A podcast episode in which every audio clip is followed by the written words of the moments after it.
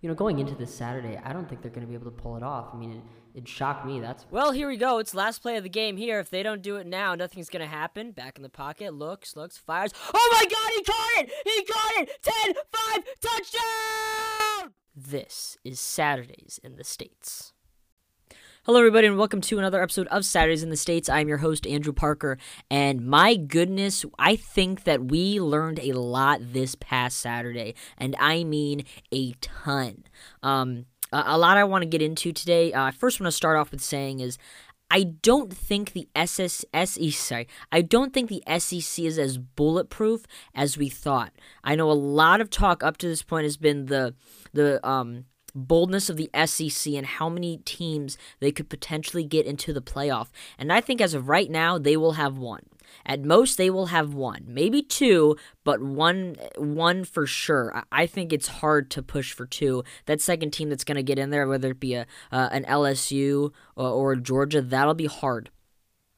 Um, you know, Alabama. If it wasn't if it wasn't for the personal uh the the personal interference call against Tennessee on the sack on their backup quarterback, and it wasn't for the 100 yard return um fumble recovery by Alabama, that's an entirely different game. That is an entirely different game. And it's those two plays that you look at and you think, why is Alabama so successful? And the reason why is because teams let their mentality take over um, the game plan. They let their mentality take over the goal of the entire team and what is supposed to be executed at that moment. And that is why coaches preach and preach and preach why it is important for players to be level headed and focused level headed, and focused. Now, that first personal foul call where you push the guy, where you quote unquote push the guy down, that's a ticky tacky um, penalty. When I saw it, I didn't really, I, I kind of disagreed with it, but uh, that's the ref's call. I, I don't think it was a really a foul. But the other one about the the jumping over the goal line, that you just you got to know you can't do that. You have to know you cannot do that as as the quarterback. And also, when it's talking about Georgia, we thought Georgia was this dynamite program. Georgia struggled against Kentucky. Georgia had issues. They went into the half scoreless. I thought it was a Big Ten game. 0 0 going into halftime? Boy, that's a big time Big Ten football match right there in November. I tell you what, that is not an SEC game. That just goes to show you how Kirby Smart's team is struggling after that loss. They realize that they have a loss, and they, I think that the mentality was unless we are undefeated and take it to Alabama, we will get overlooked. And I think that some of it is dragging on going forward when they face these other schools and these other teams and they're trying to think to themselves you know how do we how do we impress the the uh, the committee all you got to do is win that's all you got to do. All you have to do is continue to win your games, and you will get um, respect from the committee. I think Georgia has kind of fallen off the tracks just a bit because everything was going well when they were winning. And then they got upset by an average South Carolina team and now they're kind of kind of stumbling to get back to that, you know, they're trying to, you know, grind the the the wheel back up, trying to get that momentum going. And it's hard. It's really hard and it's even harder knowing that there's a committee of people who are looking down upon you and they have the fate to decide, okay, can you be in the playoff? Even if you do beat Alabama, do you have the do you have the the the um uh, pedigree to be in the playoff? So I, would say those are the the two right there. Where right off the bat, um, uh, you know, it kind of proves that the SEC isn't isn't foolproof. So that being said, I think the SEC is kind of starting to show that that it's hard to be good in a great conference and being consistent is hard and, and facing consistently good teams is hard. Uh, and I think it's kind of starting to show the the uh, uh, issues with such a good conference is, is the it really hashes out who is a legitimate uh, power. Now, Going off of that, as the big as the SEC is kind of starting to slow down, I think the Big 10 is starting to ramp up what they have in store for the rest of the season. You have Ohio State, Penn State, um, Iowa, Minnesota, Wisconsin took that loss. Wisconsin took that loss really bad, okay? It was a really bad loss for Wisconsin. And the reason why was because they overlooked Illinois and they were looking to Ohio State. There's no excuse, there's no other explanation. That is what those players are doing. And I can't blame them. Illinois is a faceless university that has no tradition whatsoever. It is a boring, bland program, and it's it's just kind of like a it's a boring game to play. It's not exciting. Not at all. So I can't blame them one bit for wanting to overlook that game, but I can blame them in the sense that you can't overlook every opponent. You have to have respect for every single opponent you are facing. A lot of people are saying that it's the upset of the year. I don't think so. I think it's going to be one of the big upsets of the year, but by no means do I think it is the upset of the year. We still have a ton of college football left to play. I think a lot more will happen, a lot more will come. Um, you know, teams will win, teams will lose. I think it's a really great game. I think it kind of showed um, the Lovie Smith players really do try hard into every game they go into. But by and large, Wisconsin did not respect their opponent. That's what it comes down to. Wisconsin didn't respect Illinois in that game. Wisconsin did not respect Illinois in that game. And if you look on the stats, Wisconsin time of possession was like almost 75% to, to 66%. I mean, it was easily more than half, almost yeah, almost 70% was Wisconsin owning the ball. Now, how did they lose? They turned the ball over. Something very simple, something that coaches preach to their teams not to do and yet it happens and that is why it is so important to realize that it can it can decide how a game is going to go. That loss that Wisconsin sustained is not good for them. I'd say between them and Georgia, Georgia's in a much better position with that one loss than this one loss by Wisconsin, because it was obvious that Wisconsin is going uh, was looking ahead to Ohio State. Now that being said.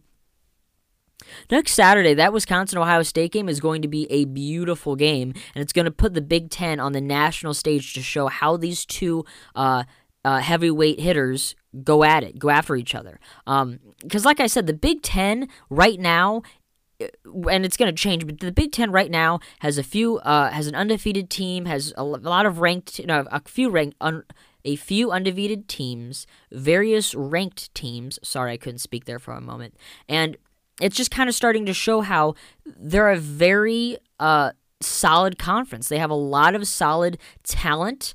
Um, now, you know, take that all the talent with what you will. I personally think that the only actual teams they have is Ohio State and Penn State. I think Minnesota, they haven't faced anybody. I think even though Minnesota's undefeated, there's you know, they haven't faced anybody until they face Wisconsin, until they face Iowa, Minnesota, they don't don't be you know flattered by that undefeated record. They're kind of beating lesser opponents, and they have gotten by, barely gotten by some even lesser opponents. Um, so take that with a grain of salt.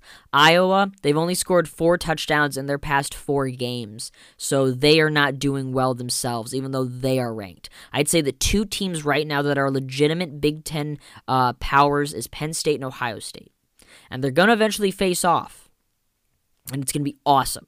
It's gonna be a great game, but until then let's I think the Big 10 should kind of enjoy how things are right now, enjoy how there's no tension within the conference despite Wisconsin. They should enjoy the moment.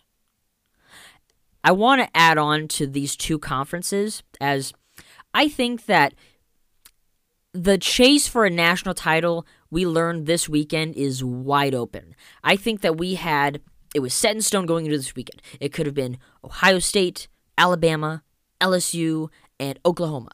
Oh, oh no no no no no no no no! It's it's, it's Ohio State, LSU, Alabama, and Georgia. Yeah yeah yeah yeah. No, I think that, uh, and I don't know why I, I failed to mention Clemson in that top four. I'm sorry about that.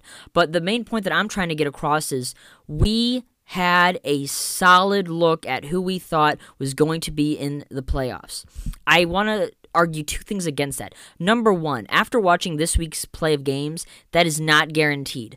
Uh, there's still a lot of football to be played. There's a lot of big time, high ranked uh, opponents still yet to face in the Big Ten and the SEC and the Big 12 to where I would wait on that. I would wait on that. And number two, another thing I learned from this weekend was how teams are vulnerable. Teams are very vulnerable. Georgia is very vulnerable. If you go into a half 0-0 and come out winning 21 to nothing, you obviously are not there yet. Alabama Obviously, Tua Tagovailoa went down, but I think if I'm a team that is watching film on that, I am learning every flaw with Alabama without Tua Tagovailoa. And it's little things. That's the thing when it came to Alabama and Tennessee. It wasn't like Tua came out and Alabama kept rolling. No, if you watch the next couple of possessions without Tua, they struggle. They struggle very badly. Okay? So if I'm looking at that, I would say the one key goal of that is to pressure Tua. Pressure Tua and make sure that your secondary plays great. That's what I would take away from that. Because Alabama, I would say, after that game showed that they are not as dominant as they have been. Because Tennessee isn't that good. Tennessee is not that solid of a program, and they showed major flaws against Tennessee. They showed major flaws and issues against Tennessee that um, I think if I'm a fan going into the playoff, I am not worried against Alabama at all. Clemson with uh, with Trevor Lawrence and his two interceptions against Louisville. Yeah, they won 45 to 10. He threw two interceptions. At this point, he's up to eight total, whereas all of last season he had four. I like to call this the baseball effect. Now, for those of you who don't know, this is the term that I use for for things like this. I use it as the baseball effect. Now, an example would be like Yasiel Puig or Aaron Judge. Their rookie seasons in the majors, they were hitting homers after homers, and they were doing uh, consistently great in the outfield, and their number, their batting uh, average was amazing. And then there was film on them, and there was statistics and scouting, and then their numbers dropped. Even though they're still good, their numbers dropped. They weren't they they they they weren't as dominant as they were. And it's just how things are. It, you know, if a team does really well one time and you're facing them twice, you have film on them. You, you do. And you learn and you take notes and you practice and you eventually either play them. If you say you lost against them the first time, you end up playing them a lot closer the next time and maybe beating them the next time. It's just how things are. It happens in the NFL, it happens in the NBA, and it happens uh, in the MLBs, and it even happens in college football. I think that's what people are starting to realize. As a freshman, you win the national title. I don't know how much higher you can go. I really don't. And it's not his fault. It's not his fault he's a great player because he is. Trevor Lawrence is a really great quarterback at a really great uh, program at Clemson with Dabo Swinney and all those athletes around him. And it's hard to replicate that. Being good is hard. It's hard to consistently win. And so those are the two favorites. Everyone's thinking maybe it'll be Alabama, Clemson Part 5 or whatever we're at right now. I don't think so. I can see one of them making it, but I don't see both of them making it. And I have my money on Alabama because if I am looking at Trevor Lawrence and looking at how he has not been making solid pass, solid reads, and been throwing more interceptions, if I'm that secondary, I'm not scared of that kid at all. I am not. I'm not scared one bit. If I'm looking at Alabama, I'm thinking, okay, we need to be consistent and not let the emotions take over us and get pressure on Tua. That's a little bit more. That that requires a little bit more. But if I am that team in the playoff that is going to up against Clemson, I am I'm fine. I think I'm okay. I think go into that, and I think that we have a fighting chance, and I think that we have just as good a chance of winning that game as, as Clemson would. I really do. Um, Again, it's the baseball effect, folks. It is the baseball effect. Speaking of undefeated teams, I watched SMU and I watched Minnesota this past Saturday.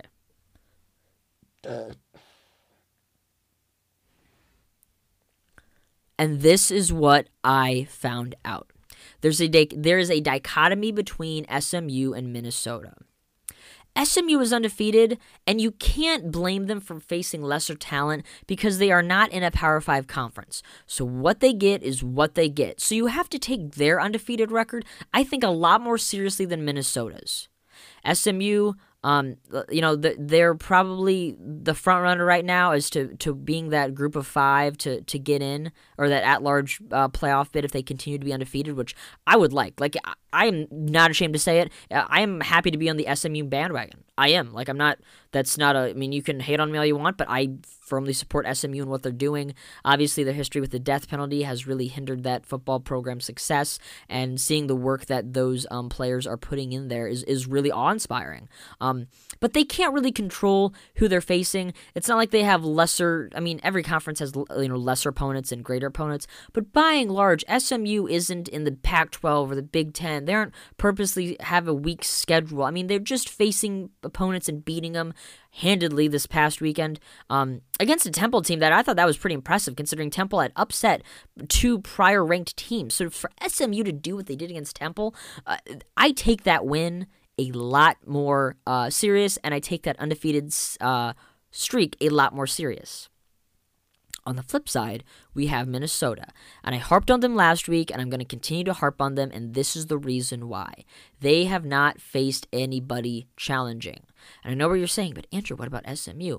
I'm trying to explain that. If you're in the Big Ten, there's a different. Like if Iowa was undefeated right now, that would be respectable because they went on the road and they beat Michigan. They beat a very talented Penn State team at home under the lights. Those are two big time games. If they continue to go undefeated, then they would beat Wisconsin, and then they would, you know, end up beat, um, beating Minnesota. Okay, that record looks a lot better than Minnesota's, who squeaks by an FCS school, squeaks by some other lesser schools, um, comes back to win a game, and then throttles like a one in six Rutger. I mean that that resume doesn't scream respect.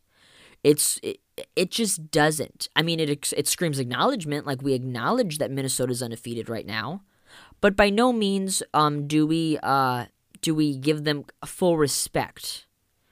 You know, just what what's the quote from uh, from Star Wars? Just because you're on the council does not mean we grant you the title of master. Something along those lines, Minnesota. That's how I feel about you.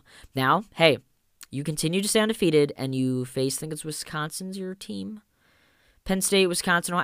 It's one of those. You know, when you face your team and if you beat that really good, you know, much better team than you and you beat them, hey, you have my respect. But until then, you're undefeated because you have not faced anybody at all. Speaking of respect, I think that it's nearing the end for Harbaugh. I think it's nearing the end. I bet you after this year he has one year. And here's why. So far, he has not been able to win the big game. He when uh, he first you know was starting to get Michigan up and going, they lost to Michigan State in that embarrassing um, fumbled punt.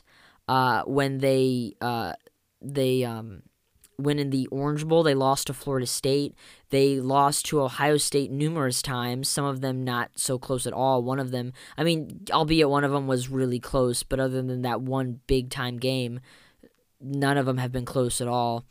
He lost to Iowa when they were tested uh, under the lights. And then recently, this past Saturday, yeah, his team fought, but they did not c- pull off the big win at Happy Valley.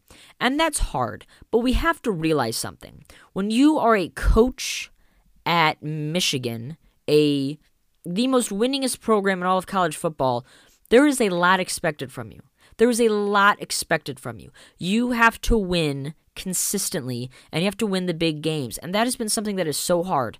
I know at the beginning of this college football season, I predicted that Michigan could beat Ohio State. I'm not going to lie, that prediction is dead wrong. And I hope that Michigan fans are kind of settling into that right now that Michigan will not beat Ohio State. I think they'll play them close, but I don't see them winning. I think Ohio State just has only gotten fat, bigger, faster, stronger. And it's sad to say. I mean, I really would like to for Michigan to pull the upset, and it's rivalry weekend. So hey, what do I know? Honestly, at the end of the day, what the hell do I know? But as the way things are going, Harbaugh has not been able to beat Ohio State. He's not been able to win on the road. He's not been able to win the big games on the road or win the big games in a bowl game. And so, oh, and oh, and, and another game that uh, I just remi- uh, reminded me was when he got just traunched or just beaten by uh, by Florida in the Peach Bowl. I vividly remember that. I hope you do too. Um, just just not big time wins. And if you're a big time program like Michigan, those are the wins that you need to continue your success. I think his last chance of of um his last chance at redemption is Ohio State. I bet you that if he beats Ohio State, then it's okay. But if he loses Ohio State, he has one more year and then he's out. I, and I, I hate to say that, but I that is how I view it. That's how I, I firmly view it. So we'll we'll see. Uh, I don't know. Uh, and then there's one last thing. Speaking of the big game that I think no one really paid attention to, Kansas and Texas. Kansas and Texas, folks. I I know what the national perception was. The perception was was that Texas wasn't playing well and Kansas was playing really inspired. That is the wrong type of perception you need. Do not say that anymore. Get that out of your heads. Folks, I, yeah, it's Kansas football. No, it is Kansas football with Coach Les Miles, who has won a national title, who coached in the SEC at LSU, at at one of the most, I mean, I would say at the most pivotal, most hostile points of that conference. I mean, th- this is this isn't Kansas football from two years ago that was getting blown out forty eight to nothing in the first half. This is a rejuvenated, um, reinvented Kansas football program that demands and deserves your respect. Yeah, they lost that game, but I guarantee you that a Kansas team two years ago wouldn't even score a darn touchdown or they may even score. T- they they might score ten points, but they wouldn't score forty eight. They almost won that game. So I know the national perception is that Texas almost got upset by Kansas. I'm not going to say that. I mean, yeah, the ranking and all that stuff. But what I will say was that can't people people start respecting Kansas and they should. They really should. In the next 2 in the next 2 to 3 years Kansas will be a legitimate threat under Les Miles. And and I really find it funny how no one is acknowledging his past success with LSU and how if you take an SEC coach and you plant him in a conference such as the Big 12 with not as good talent and no defense, let me stress that again, no defense, as we saw this past weekend, I, I don't see what the hard deal is about believing in Kansas. I really don't. When I'm sitting here and Kansas has 10 wins and is playing in a New Year's Six bowl game, and everyone's like, How did this happen? Where did this come from? This was overnight. No, I'm going to say it was the progress that was made in the weeks in this first D season when they lost close games to Texas and they lost close games to West Virginia. Like, folks, I, I, I don't know how much more clear it can be. Okay? I really don't. Okay? Take it right now. This year they may not be at that good, but I guarantee you that they are on their way to winning a bowl game. That is one prediction that I stated in the beginning of the of the season that I will continue to stand by because I firmly believe that Coach Miles uh, is the right guy there and he is doing wonders. So don't get don't get don't get um, blinded by the two the only two gems in that conference which is Texas and Oklahoma because Kansas is coming. Oh yeah, and uh, there's Baylor too. They're still undefeated while we're on this subject, just so you know. Sorry, I got a little bit heated there, but like my god, folks, you can't just listen to ESPN and think everything's going to be okay. You got to do your own research and really look at the progress that is being made. Let's look ahead to next week's games. SMU and Houston, I think SMU is going to continue to roll. I think last week that was the one game that uh, you know if they lost it, if they lost against Temple, people would kind of you know uh, ease off of them. But knowing what Temple had done in the past and knowing how easily SMU handled them, I think that they are rolling right now. Wisconsin and Ohio State. This game could not be more unpredictable uh, at all. So you have Ohio State, which is darn near a perfect team. I believe should be second in the nation. Um, and then you have Wisconsin, which they overlooked to this game and now they lost, but they're angry. They're mad and I know that they're going to this is the game that they wanted to prove themselves. So this is going to this is going to be the game that we're going to see if Wisconsin's the real deal. If they lose this game then we can see ah, okay, maybe you didn't have it in you. But if they win this game, then we're going to see okay, Wisconsin you were legitimate. Wisconsin you uh you can you can play with the big boys. Um uh, it's going to be interesting to see um, if they can get their running back any yards against that Ohio State defense. It's just going to be entertaining all around. I mean, uh, it says Ohio State's uh, favored by 14 and a half points. Knowing it's a Big Ten game, I guarantee you it's going to be close. It may be four points, maybe. I don't know. We'll see. I don't even want to call that game. I mean, I'll pick Ohio State based on pure talent, but boy, oh boy, that's going to be a, a fun game to watch. And it's at 11, folks. The first great game of the day starts at 11. Oklahoma and Kansas State. Oklahoma is on the road in this against Kansas State, which is surprisingly done very solid with uh, with the absence of Coach Snyder. You know, ever since he stepped down, uh, I still think Oklahoma's gonna um, beat them pretty handily, but um, not by 21 and a half like their favorite. I bet it's by 14 or, or 17, but not 21 and a half.